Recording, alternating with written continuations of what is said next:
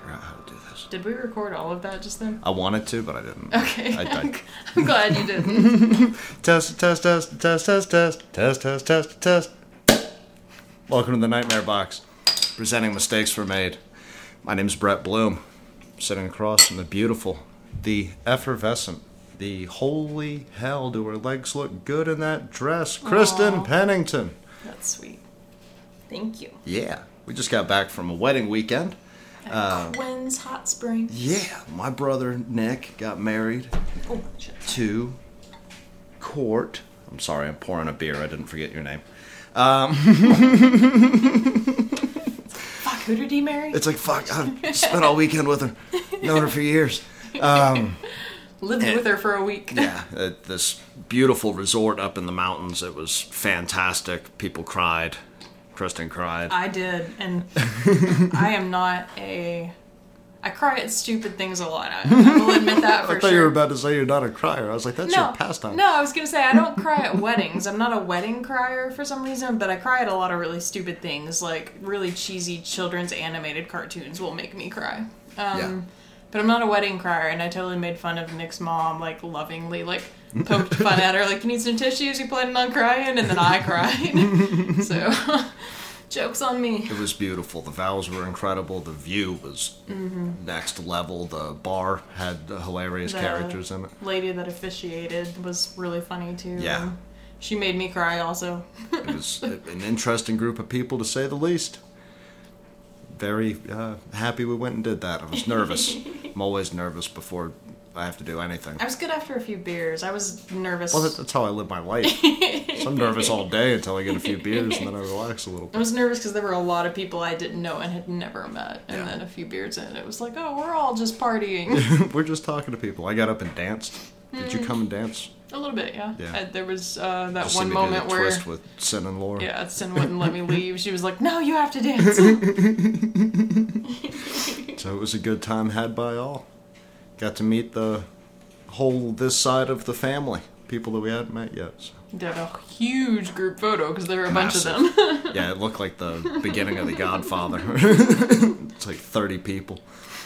You're like, okay, so this is your cousin, this is your brother, this is your other cousin's brother. They kept calling them the whatever last name clan each time yeah. they would reference any of them, so it felt a little like The Godfather. Welcome to the family. We're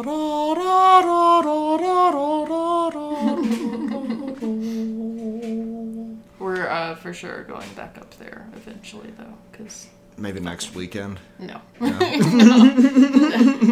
didn't enjoy it that much that I want to repeat it right away. I want to have a cabin in the woods mm-hmm. and just never leave that place. And I, it's what we decided, is I think we're slowly working our way there, because we left Murfreesboro because it was too big. Left Nashville before that because it was way too big. Got out to Missoula, which is half the size of Murfreesboro, and then we went out to the mountains, and it was coming back to Missoula. It was like, oh, fuck, we got to be around people. Oh, it's funny, though. Slowly cause... move into a town of, like, five hundred people. It's funny, though, because when we uh, talked about it initially, you were always like, oh, I want a cabin in the woods, and I don't want to be around anyone, and ideally you would have to have a helicopter to get to my house yeah. at all. And, like, all this crazy stuff, and I was like... doesn't sound like fun, being totally isolated. Yeah. Like, why would you do that? So you do it for a weekend. Then, well, we moved here, and I was a little apprehensive about downsizing so much, because yeah. to me, um, Murfreesboro itself was very overcrowded, but the city, like the size of the city, seemed kind of small to me. Well, that was but, the problem. Was it was yeah. one hundred forty-four thousand people living in a city roughly the size of the place that we're currently yeah. living with seventy-four thousand people. So, um, like I was a little nervous about moving here, but it is about the same size city-wise as Murfreesboro, just, yeah, with half the people. And I'm like, oh my God, this is so nice. But yeah, I like we weren't even in the same car. He had to go up, um... a day early for the rehearsal dinner. Yeah. And um, so I came up a day after, and so obviously we didn't drive back together either. But uh, yeah, we were both in totally separate cars and had the same thought. I was like on the point of the interstate where the mountains were starting to get a bit more in the distance, and I was like, well, this is no fun. I want to go back. I want to go back to the middle of nowhere. Just no want, cell phone just reception. Just want to sit at that bar doing shots at Jack Daniels, listening to some old cowboy sing George Strait songs. Yeah, I was, like, weirdly bummed about coming back to this. I was like, we were so isolated and so close to the mountains. Damn, I love this place.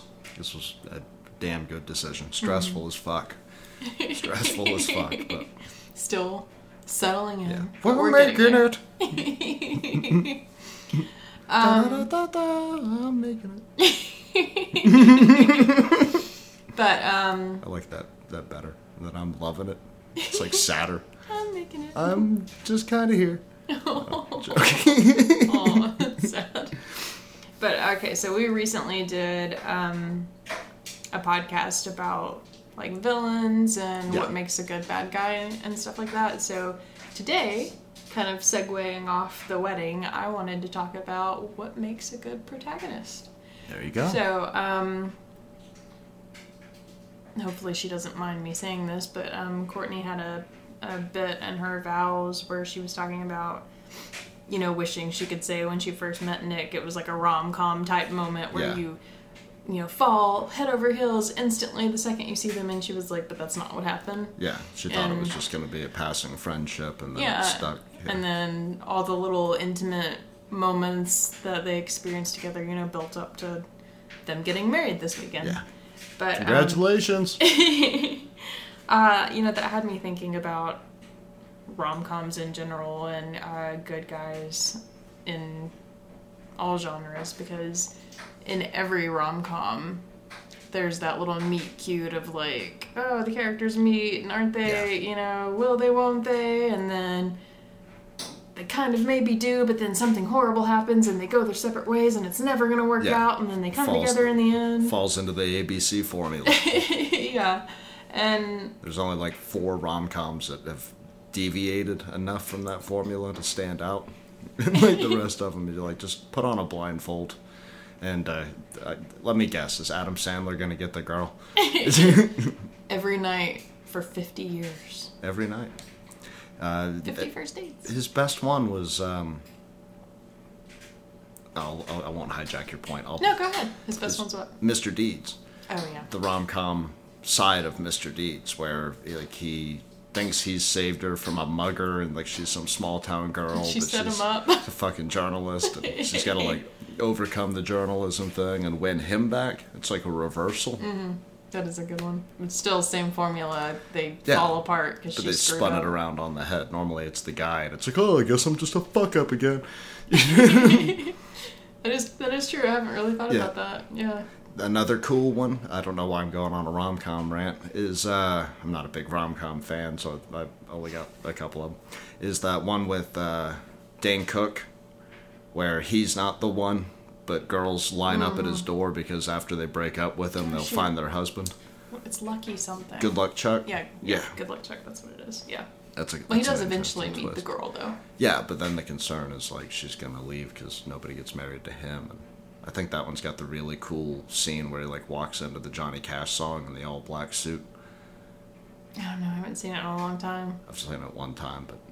Then the girl he Dan fell Cook for, like, working really in an aquarium or something. I feel like I remember penguins. Yes. It that was, was also Jessica in fifty First Dates, too. It was Jessica Alba. Mm-hmm. She worked with penguins. I don't know why I remembered that. I haven't seen that. I think I've seen it once ever.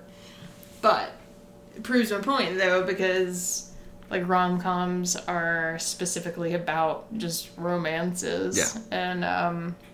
for whatever reason, there has to be a bad thing that happens every single time. And that's true of pretty much all movies that uh, are movies that we actually enjoy mm-hmm. and remember, and that, you know, go on to be movies that are basically remembered. Like, you, Does you, Forrest Gump count as a rom-com? I don't know. We've talked about this before. I don't know. No, we have. Yeah, we. I we thought have, I, I thought I had a no. whole brand new creative. No, idea. We have literally talked about this before, and I, I feel if like if it is, it's the one with the most fucked up ending. No, I don't think it is. I don't know. I'd have to look up what they classified it as, but I don't. I wouldn't call it a rom com. I'd say it has elements of rom comminess.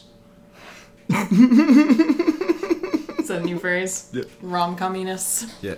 Sounds like you're trying to say rom communist. Rotten communists. They're basically the same thing.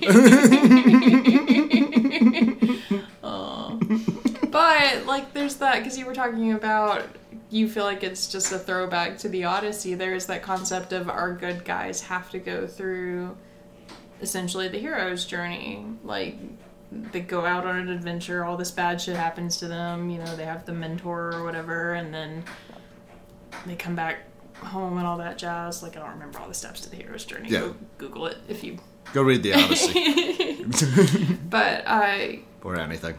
There is this weird... Like, it makes sense to me for a bad guy, yeah, because you want to see the human nature in a bad person and believe that they're not pure evil. So seeing these weird, vulnerable moments of how did we get this far off course, mm-hmm, makes sense, because you're humanizing them. But we take... We really need to watch the Joker movie. I, I hear it's next fucking level. Mm-hmm. I've and, heard it yeah. was really good. Uh, I've heard it's a really good portrayal specifically of that... Um, Mental illness. Well, no, I was going to say that... Um, shoot. What is the phrase I'm trying to find? Character. No, it, mental illness, but um, when you... The further down the rabbit hole you go, that's not the phrase I'm trying to find, but you know how it okay. slowly builds on itself and gets worse and worse and worse, yeah. the decline of mental it's like a, illness. Yeah, it's like a compounding effect. Yeah, I've referred to it as a good representation of that, like someone who's like on the verge of snapping and slowly declining goes over time. Goes all the way out, yeah. Um, but, but like, you, I mean, I haven't seen it. I've seen the trailers, but even like with that, they make it out like he's just this like dude who just, you know, wants to make people happy and wants to, you know, mm-hmm, wear his little clown get up and tell jokes and make people smile. And we want to see, which granted he, he is a villain, but with we want to see people you suffer. Yeah, you want to see that origin story, you know, but the, the Joker's a weird one. I'm sorry if I accidentally derailed your, com- oh, your, uh, your topics that you have. Um, But even the be- conversation yeah, but like mm-hmm, even before the origin movie comes out, like the Heath Ledger Joker, mm-hmm, people love that character. Like it's y- you don't hate, you know. That's the one movie where you're like, fuck Batman. We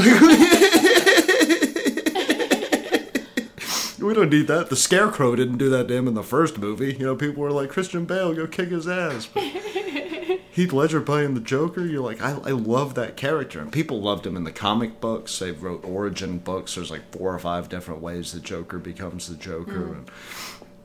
And um, I know he, he's a brilliant, brilliant character. Not he, a thing you say very often with like comic books and literature type stuff. But but he is also a villain, so that is still humanizing a bad guy. Yeah, but they've they've done such a good job, or his character is so brilliant that, like, you're you're rooting for him half the time because you can see the sanity within the madness. And I'd really like to see that movie, so we should do that. We will do that. Fuck yeah. We have a theater relatively close to where we live, so... I'm sorry. No, you're fine. Kristen's got notes. I have no notes. I do this every time. I don't have notes. It's all right.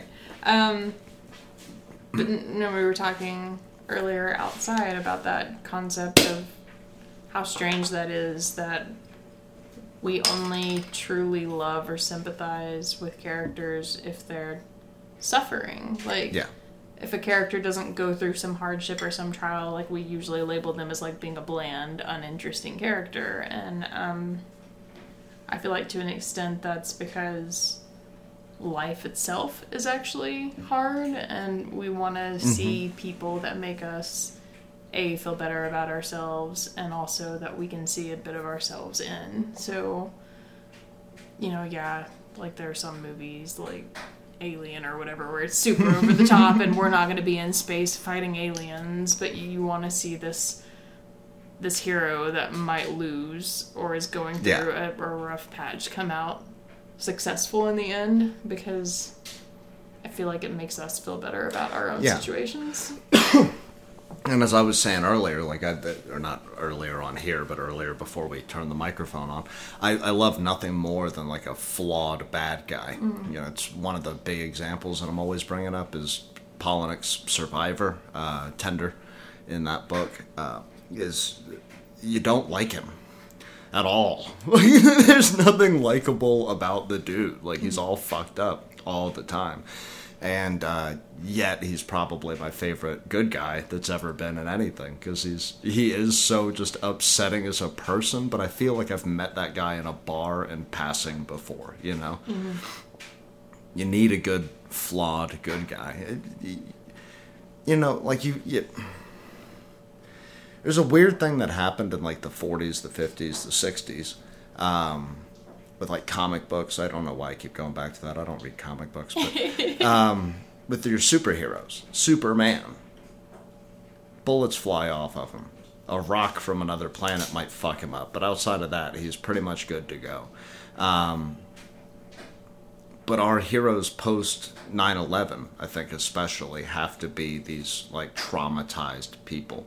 Well, Superman's parents died, so even he had some trauma in oh, his I, past. I didn't know that. I just thought he got sent no, off in a shuttle. His planet got destroyed. That's why he landed on Earth, huh. and his entire planet was destroyed. But he leaps over buildings, and I think I can get over my dead parents at that point.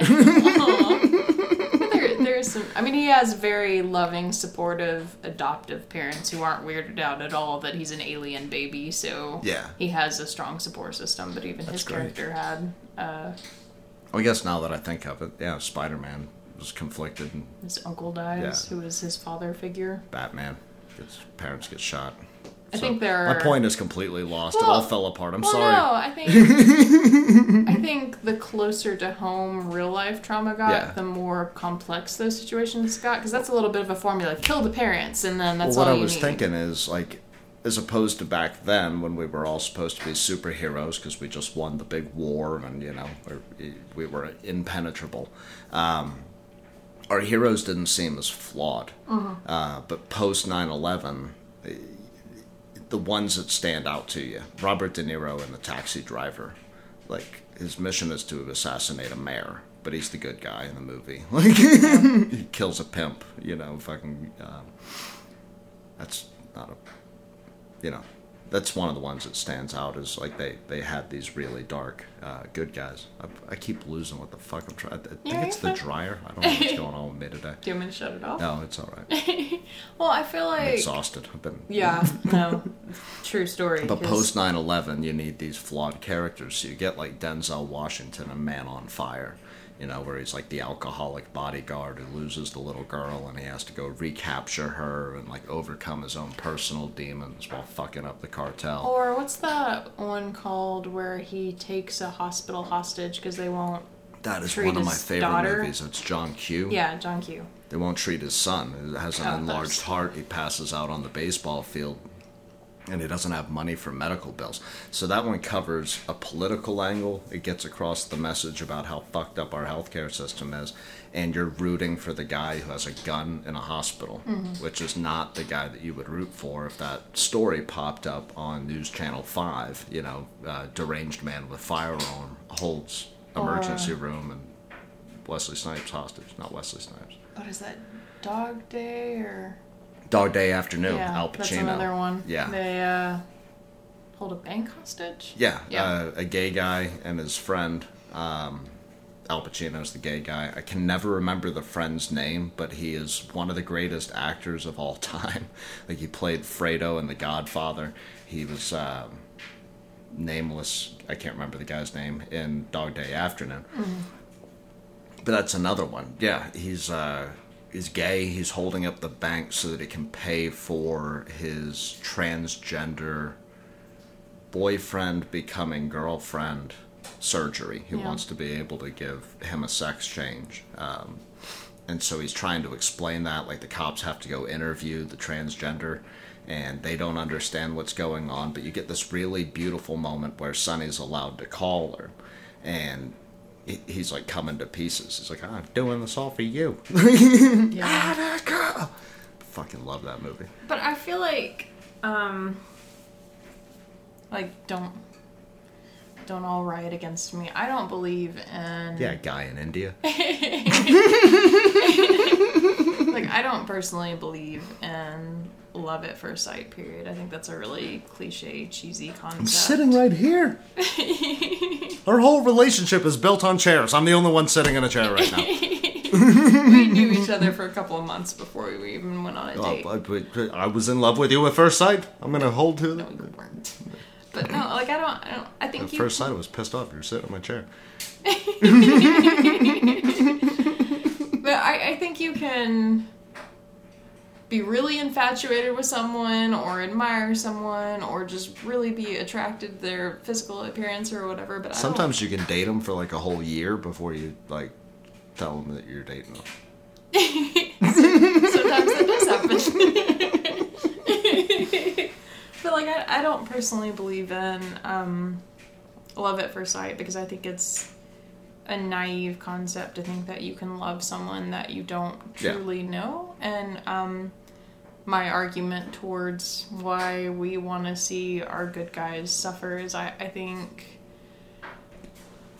life itself is a very difficult, trying experience to have to live through, and it's um, especially difficult and trying to have to do it by yourself. So when you have a community, whether it's you know, your family, your friends, your significant other, whatever, you want to feel understood and like you're kind of in it together. And, um, like, I don't, I don't think you can really honestly, truly love someone until you yeah. see them in their more vulnerable moments, because you connect with each other and you get to know each other on a much deeper, more personal level that most of the rest of the world doesn't get to see.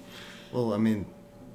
tough stuff like that, you know, like kind of pulls back the mask. Like anybody can pretend to be the greatest dude in the world to get in your pants, but uh, then you move across the country with them, you're going to see a side of them and you go, oh, that's Brett, or that's Kristen. You know? But I think that's true of why we also want to see the people we care about in films like deal with these difficult situations, because yeah. we want to feel connected to them and like I guess understood in our own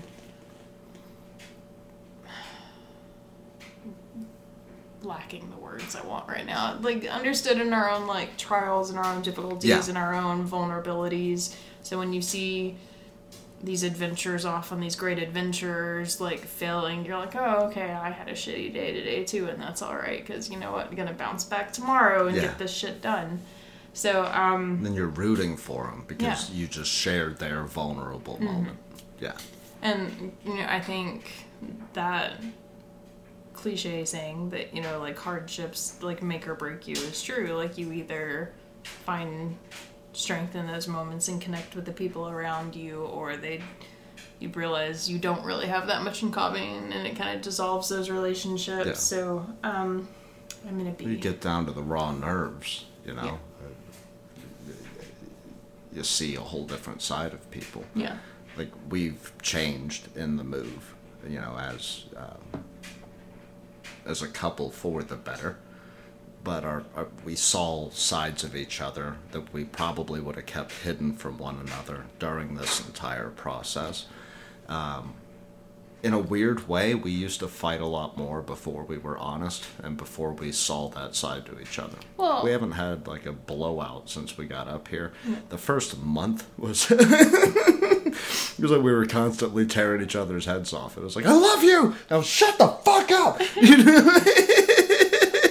Oh, it's funny to me because um well, now, no, now it's like, hey, uh, sweetheart, quick question. Well, it's funny to me because when we went to Jay's wedding, which was yeah. pretty much exactly this time last year. Congratulations um, to you guys, too. Still an awesome couple. We got lost. Um, I kind of had a fender bender. Um, kind of? You, you hit a man with your car. We scraped paint. And he definitely cut into my lane as was I was pulling up. Hammered. Yeah, that dude so was that helped you? That wasn't entirely my fault. It's like, we're calling the cops. Like, the dude was like, we are definitely not calling the cops. I'm sorry you hit me, ma'am. That really wasn't my fault, though. He switched into the lane that I was currently trying yeah. to merge into. No, he was so. liquored and, like, crossed three yeah. fucking... Yeah. But anyway, all these really stressful things happened, and uh, then there was that one semi driver who just did not know how to drive a semi that tried to kill us. But, um, like, we got in a weird fight over it. Yeah. And, like, it was, like, all these, like, difficult things that we were just, like, ugh, like, can't deal with this right now. So, like, I think we were both kind of nervous about having to drive a moving van across the country yeah. together. Something and that, I've never driven to a place that you've never been. Days, three straight ten-hour days. And, like, it went so seamlessly. So, like, even just, like, a year of, like... the struggle of trying to survive college and graduating college and having a weird breakup that lasted... in reality, like an hour and a half. And then, like, in uh, how we were referring to one another, almost a year and a half before I was like, oh shit, I forgot to make her my girlfriend again. Like we're having... talking about moving across the country. I should probably clarify that we're dating still. We're having all these weird, like, tests of our relationship and, like, both, you know, trying to mutually come together yeah. and, like, deciding... that, you know, we cared and we wanted to work on this and make these changes. It was like something that should have been so insanely stressful, like moving across the country together really honestly wasn't that bad. Yeah. Like we had like two incidences that weren't directed towards each other at all that were like kind of stressful. And it was like, well, glad we're at the hotel so we can finally relax. Well, most of it's been, you know, financial issues and stuff like yeah. that because uh, once again... somebody at this table decided to double down on writing degrees, and uh, everybody learned how to do that in the third grade. So I'm working at an animal shelter, but I'm not doing what my degree's in either. So we're getting there. We're working on it. We're running. But most a production of our company. yeah, most of our issues have been financial issues, oh. and those are not things that we go at each other for. We haven't gone at each other in a in a. hot minute. But it's proof that hardships, again, will either yeah. make or break you. Because yeah. we could have easily been like, nah, I'm good. No, we're sharpening. This was fun, yeah. but we're we're done, you we're, know. We're sharpening each other. We're fucking making ourselves better. And you're trying to drive me down to the world of emotions. I knew what you were No, to. no, I'm moving comes. I'm moving on to I'm, I'm moving nerdy. on to grab better beers. Can I get a refill while you're up? No. Please? Okay. Thank you. No, I'm moving on to nerdy topics. Hell I'm going to yeah. make you uncomfortable in other ways. Um, but, so, like I said, I feel like there's this weird recurring concept in films that you want to see the people that you care about go through hardships, and it makes us feel more connected to them. So, um, I had a couple of examples that... have forever stood out to me, and of course I'm gonna go down the road of talking about the Lord yeah, of the Rings. We bring him up every goddamn episode. It's one of my favorite um, film series for sure. The Winston just jumped into the refrigerator. The books were good. I don't know if I'll ever go back and reread them because they are a trying read. Tolkien. I have them around here somewhere, and I am going to because I trashed Tolkien enough. I should probably give him another try. Been reading He's Ted very... Kaczynski. I should probably sit down and read Tolkien. If you if you can read essential college papers, I feel like you can read Tolkien. Like, because yeah. it's a, probably about as dry, honestly. Tolkien's are very wordy. They had a house, and the house had straw, and the straw came from North Carolina, and North yeah. Carolina's a place that in is the literally United States. And... it's a dry read, but ironically, his stories were incredibly well-structured yeah. and well-thought-out. Um, and specifically in The Hobbit and The Lord of the Rings, like, he makes a lot of use of these... very vulnerable characters being the heroes of his story, like literally the smallest people that exist in the land. The hobbits. Yeah, the hobbits are uh, the people that he chooses to make the heroes of his story. And, um, you know, it's again playing into that concept of this this person being small and vulnerable yeah. and struggling through these difficult times and coming out on top. So... like that in general is an interesting concept, but he has a character in particular that I have always really loved that I never felt like really got his due, you know, diligence, like not a character that people talk about mm-hmm. or a character that people remember, but um, the book version anyway, honestly probably my favorite character in the entire series was Faramir. And, who's he in the movie? Um... Is he the archer dude? No, he's actually not. He's a side character. He's oh. not in um, a large chunk of any of the films. Oh, like okay. he's got... I just, if it was one of the main people, I wanted to be able to get him. In no, uh, Boromir, the dude that takes the arrows to the chest, it's his brother. Oh, okay. So it is the brother of one of the main characters, but... Um... Guys. The cats are fighting. No fighting around the... Max is smacking Webster in the face. One, two, one. Oh. Oh. Sorry, team. All right, we're back on track. The cats are boxing. um, but it's a, it's a good example, I feel like, of the complexity of two different quote-unquote good guys. Um, Boromir has a, a very... Uh, deep moment of vulnerability, I guess. But, um, so Boromir and Faramir, I'm going to explain since Brett doesn't know who these characters are, are, um, the cats are still fighting. I threw a beer cap at him, and it did not move. Guys. They have no fucks to give about you. But, uh, I'm going to step on all three of those later, and it's going to hurt. Yeah, and I vacuumed in here, so thanks for throwing trash on my floor. I'm sorry for throwing trash on this podcast. But okay, so uh, Boromir and Faramir are brothers. They're the sons of Denethor, and um, Boromir, the older brother, yeah. is the leader of... Denethor's army. I can't remember the name of the army, but they're from Gondor. And um, Boromir is the favorite son. Uh, sorry, the cats are losing their shit. And like very, very heavily favored. Um, you know, he's the leader of the army. Like he gets all the praise, all the recognition, and Faramir basically just does not exist to their father. He is very clearly yeah. the unfavored the son. Second son. Yeah. And Boromir gets sent to um, meet Frodo and the rest of the council whenever they're trying to decide what to do with the ring, because Denethor wants the ring brought to his city so that they can use the power of it to help defend the city. Um, and Denethor is not a nice man. He, he has selfish motivations. So, sorry, the cats are still going crazy. Um, hey, you two. So, um, later on... Yes. So far off the rails. So far... Sorry, guys. It's not my fault. It's the cats. I'm sorry. So, uh, later on, yeah. whenever Boromir has his weak moment, which if you've seen at least the first film... Um, I'll sleep a, on accident. But...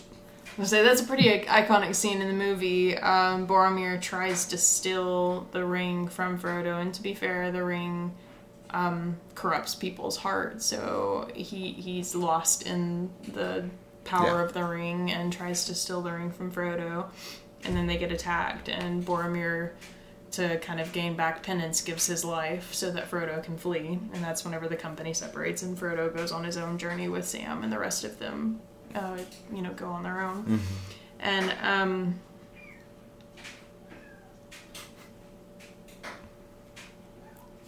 I think Winston just fucked no, Max's I don't know who's crying. Up. Is that Max or Winston? But, okay, anyway. So, um... But there is that difference. Boromir is seen as this very strong leader character yeah. who's gonna... defend the city and take care of everyone, and he has this deeply vulnerable moment where he tries to steal the ring, and then he does gain back penance, gives up his life to defend the hobbits so that they can get away. But then Faramir, who, especially after Boromir dies, is that much more hated by his father. His father literally tells him, the wrong son died, I wish you had died instead. Like, that's no how, shit. how cruel his father is to him. Um... You know, Faramir ends up taking up Boromir's position, leading the army and all that, just because he's the only son left. Mm-hmm. And um, Frodo and Sam, after they've separated from the rest of the group, eventually run into Faramir later, and he uh, tells Frodo before he realizes who Frodo is, or that Frodo mm-hmm. has the ring, that he wants nothing to do with the ring, that it's evil, that he would never touch it. And in the book...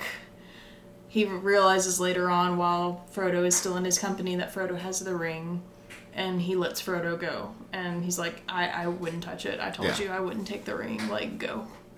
Destroy this thing. And then the movie, which still to this day makes me mad, Frodo and Sam are essentially taken captive by Faramir, and Faramir tries to drag them to Gondor. Or like to... he tricks them? Well, he... Like, he says the same speech, like, I think, if I'm remembering right, in the movie, like, he doesn't want anything to do with the ring, and then he realizes they have the ring, and he's like, oh shit, in the film he's like, this would win favor with my father. I'm yeah. taking them to the city because my father would want this. And it makes me mad because that is not what happened in the book. Like, in the book, Faramir is this very downtrodden, vulnerable character who is, of the two of them, you know, his brother's the stronger, more yeah. successful person, but of the two of them, Faramir is the more pure of heart character. And he lets Frodo go in the book. And I hate when they fuck shit up. It makes me so mad yeah. because it, it's... I've had my multiple rants about Pet Sematary already, so I'm not going... It's the most likable moment yeah. his character has throughout the entire series, which his character has a lot of really great moments, but he sees this all-powerful object, and he's like, no, it's wrong. Yeah. Take it away. And it is the only time that I remember, anyway, in the whole series where he defies his father, because his father wanted the ring. And um, there's a point later on whenever his father knows that he let the hobbits go and he's mad at him and he's essentially taking it out on his son. He sends his son to uh, recapture the city that they've lost, um, even though he knows it's a, a death mission. It's and, suicide mission. Yeah. And his son goes because he's, he's like, you know, I don't think this is the right choice, but it's what my father wants and I want to make my father proud. And so him... turning away the ring is the one and only time he defies his father because he knows it's the right thing to do. And he goes to sorry, try to take back the city and almost loses his life for it. And his father, in response, when they bring back his on the brink of death body to yeah. the city, tries to light the two of them on fire. Because no he's like, shit. My lineage is dead, the city's going to fall, we're all doomed. He tries to burn the two of them alive. God damn. So, yeah. And, like, in the end, Faramir ends up living. Denethor burns himself alive, so Denethor does die. And Faramir, Faramir has this, like, really beautiful redeeming arc where he falls in love with Eowyn, who is also, like, a really complex character and, mm-hmm. like, has this kind of happy ending. And it's nice because you see this character who has suffered the entire time and always does the right thing, always makes the right choices, have this happy ending versus this character who's, like, the strong, well-loved, stereotypical hero character having this fall from grace yeah. and redeeming himself. So you see, like, the juxtaposition of the super strong, stereotypical character, vulnerable, recover, versus suffer, suffer, suffer, happy ending. I almost prefer the suffer, suffer, suffer. He's a much more likable character yeah. of the two, because his brother is much more arrogant. So it, it is a nice... play to see the two literal brothers, like, so opposite of mm-hmm. each other. I definitely have to revisit. I have to go back and but they fucked it up give in the it movie. A shot. I didn't realize it Made went that mad. Hard. I just thought we were talking about houses in some small village. They, were like, they had hairy feet. That's like the only detail I remember. No, it's an entire world he built with, like, all these races, and he created the language and all that, but, like, I do like yeah. Aragorn, and I like Frodo, and there are a lot of really likable characters. I like Gimli and uh, Legolas's relationship with each other, but, like, Faramir is kind of a side character that you only meet a couple of times um, throughout specific events, and not a character people ever, like, talk about, and, like, I'm so mad that they did that to him in the movie, because I'm like, he was, like, a true hero, like, kind of just on the sidelines the whole yeah. time. That's how I feel about Spider and the Goodfellas. Do you remember Spider? Mm-mm. You ever seen the Goodfellas? It's been a while. We, I have yet to watch it uh, this month, so we need to... I tend to watch it about twelve times a year. um, shit, for a second there, I was like, shit, have I got the right movie? No, it's definitely Spider. Uh, it was the guy who played Chris in The Sopranos, and... he gets shot by Joe Pesci in the foot, and then he gets a cocky attitude, and then Joe Pesci blows his heart out of his chest, so he gets shot twice in the same bar doing the same goddamn thing. I don't know. It's that's not fun. That's all I had. I was like, Brett, please have something to say, because that was a really interesting point Kristen was making. I thought you were going to keep going with it. You know, it's like, I don't know anything about the Lord of the Rings. No, I mean, like, it's it's just a weird play on still the standard of we want to see the people we care about go suffer. Through these hardships. Yeah, yeah, like, essentially suffer, but two completely different ways to do it. Well, it's... Uh... a lot of the Hamlet story, you know, and uh, you know my love for Shakespeare. We uh, all know your love for Shakespeare. No, but uh, Hamlet and the, like, Sons of Anarchy. Mm-hmm. You know, you have these heavily conflicted characters. Uh, Jax is, you know, not only our dog, but is the main character on that particular T V show. And he's living out the Hamlet tale through all of that. But, like, you see him, like, meet his girlfriend, and, like, they fall in love, and then they've broken up, like, twelve years before or whatever, and they're trying to, like, hit it back off, and he gets his buddy's wife killed, and it's a whole situation. Or, like, um, Breaking Bad. Like, this that, guy... Breaking like, Bad, the cancer-ridden fucking chemist teacher. That's a bit of, I guess, a descent into a villain, sort of. Do what? I said, I guess that's a bit of a descent into becoming a villain, because isn't he kind of... Heisenberg? Yeah, doesn't he kind of become... Well, it, Jesse, in the later parts, after Walt gets cancer and then survives the cancer and the cancer's gone, Walt goes off the deep end, mm-hmm. because now he's just a meth cook. Mm-hmm.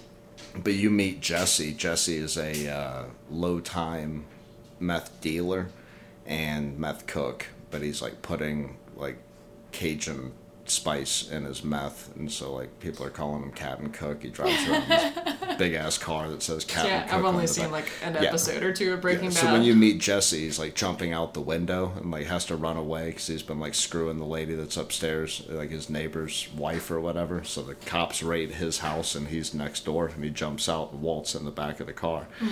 But Walt taught Jesse when Jesse was in high school and he failed all the chemistry classes. And so, like, you're rooting for Walt as he's becoming the meth kingpin. And then X Y Z happens, and uh, their characters kind of switch roles. Jesse does not want to have fuck all to do with cooking meth anymore. Like, hmm. he saved the life of his dude. His girlfriend's overdosed. He's, fuck this. And he's trying to get out, trying to get out. And he just keeps getting dragged back into it. You fight with him all the way to the point where they just released a movie telling Jesse's story after Walt gets shot. So you, it, that is a damn good example, considering we've only watched like two episodes together. Well, I know kind of the arc of it, yeah. just because it is such a popular T V show. I don't, there's not a reason I haven't watched it. It's not like I'm anti-Breaking Bad. I just never sat down and watched it. It takes a few episodes to get rolling. But Did like you... The Sopranos, uh, same thing, where you, you wind up with these, everybody roots for Tony Soprano. Tony Soprano is like a mob boss. Did you ever see that show Weeds? I've heard of it, but I've never seen um, it. Um, and to be fair, I haven't seen a lot of that either. I watched... I don't think I even finished the first season of it, but it's, I feel like, a bit of a ripoff of Breaking Bad, honestly. Um, an interesting show, a well-done show. Breaking Bad was better. Um, I think she gets divorced. I can't remember what the catalyst is, but there's a, a woman... She doesn't get cancer. No, she does not get okay. cancer. She was not in Walt's situation. No, it's not that extreme. Um... A mom who has two children, a son and a daughter, I believe, if I'm remembering right. It's been years since I've watched this show. This is a podcast bent on trying to pull us away from what we're trying to talk about. To be fair, though, Jax has been sick and not eating, so yeah. I'm kind of glad he's over there messing with his food dish. My buddy's not been feeling good. He got a bath today. He got brushed. He got special dinner. Is that you talking about me? I am. I love you. But, um... So, Weeds. There's a mom, she's got two children, and I think, like I said, if I'm not mistaken, um, her husband left her or something like that. So she's now a mom who I think either was not working at all previously or just didn't really have any skill sets, so yeah. she had a low-paying job trying to support her family who were living in this, like, suburban neighborhood that she could no longer afford. So she starts selling weed. And um, it's initially similar to Breaking Bad, this concept of I'm just trying to feed my children yeah. and stay afloat so we don't all starve to death. If weed was methamphetamine. I'm just saying, it's a, it's a, a watered down, I feel like, yeah. kind of borrowed concept from Breaking Bad, but um, she starts selling drugs because she, she wants to provide for her children, and she doesn't course, want yeah. her children to starve, and she doesn't want to end up in the trailer park. Nobody's ever died from weed, so if you're going to sell a drug, that's a damn good drug to and sell. She, she yeah. ends up being very successful at it, so it kind of goes to her head. She's living this very lavish lifestyle, and her children are kind of, like, starting to question, like, what does mom do? Like, what's yeah. going on? Why and, is like... she listening to so much Snoop Dogg? They're put in all these, like, traumatic, you know, circumstances. I think they have to yeah. flee the country at one point or something. But, you know, similar concept of, like, having good intentions and then shit just keeps getting worse and yeah, worse and crazier worse. and crazier. I have no idea how that show ended because I, again, didn't watch all of it. But it's a, you know, concept of the hero going yeah. through the hero's journey. Yeah. It's all back to the Odyssey. Don't like that one either. If it's mm. a, we've done better. We've made it better. Don't need Hamlet. We have Sons of Anarchy. We don't need the Odyssey. We have literally every other story. So is uh, Polnick's character your favorite protagonist? It, I. It changes because I have like fifteen thousand favorites. So I'm like, this is my favorite song, and like, you know. You got a flavor of the week.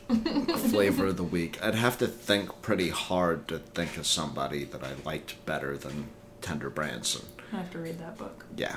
He's just so flawed and he's so alone and he, he's never doing anything that you're rooting for. You don't read Survivor and then like there's a happy ending at the end. No. You're reading Survivor backwards because supposedly he's dead.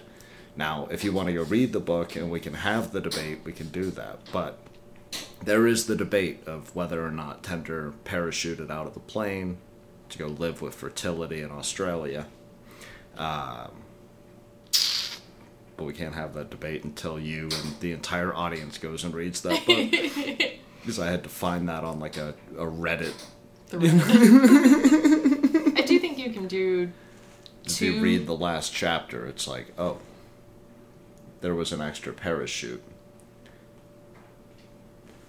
Where did where did, where did he go?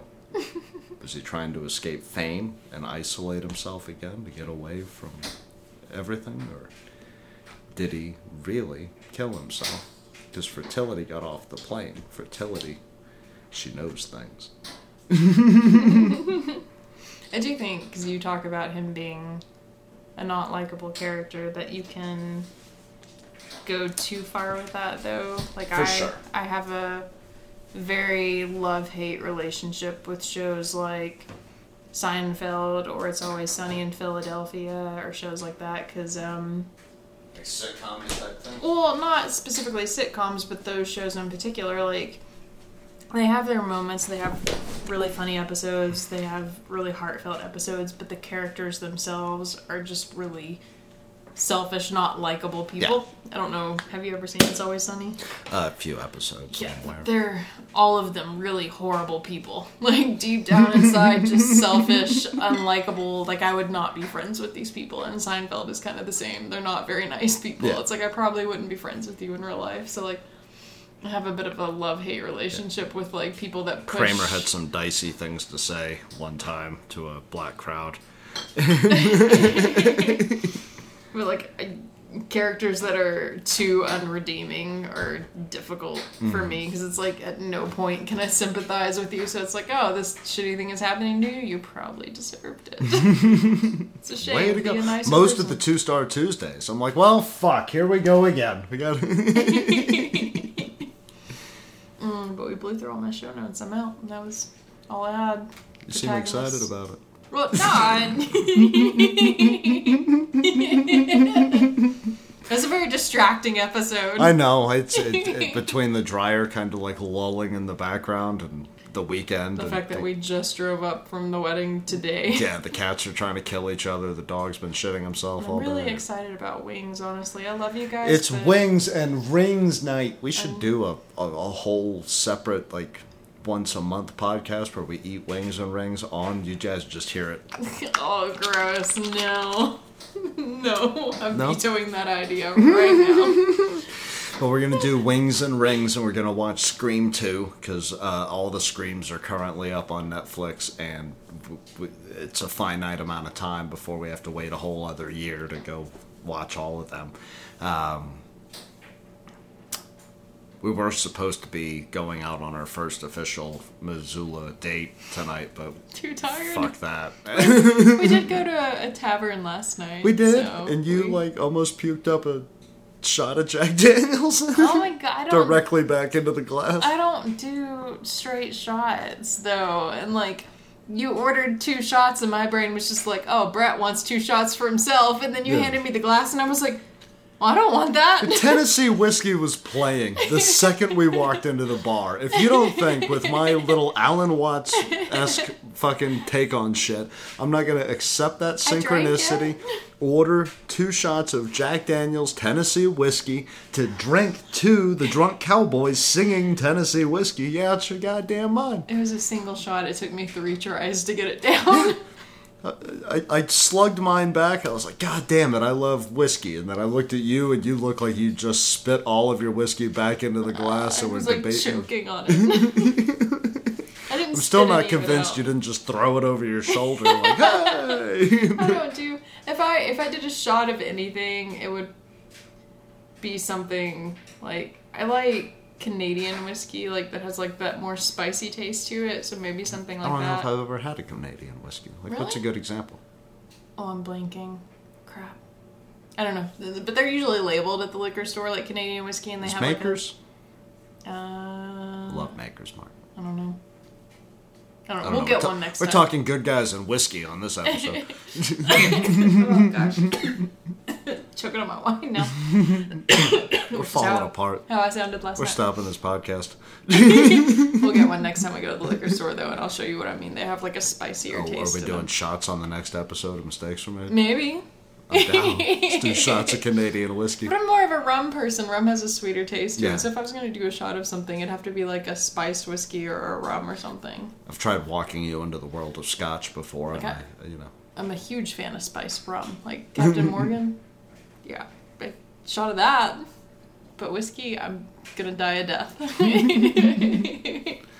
Well, I have zero show notes, and we are sitting at fifty-one minutes, so shall we keep going, or are you good? No, I really want some wings. We're gonna throw the wings in the goddamn oven, gonna watch some more Wes Craven, probably gonna try to talk to you guys about that in a couple more days. But before we do all that, um... oh, fuck it. We got plugs on just about everything. I'm, you want to go through the plugs? I mean, are you also, I don't have the energy. I'm falling asleep in this chair. Yeah, they're in the description. Yeah, you go find them. Why don't you go find the plugs? Send me a fucking email. India guy. All right. I love you, sweetheart. I love you. And I love you guys. And we will talk to you in a couple of days.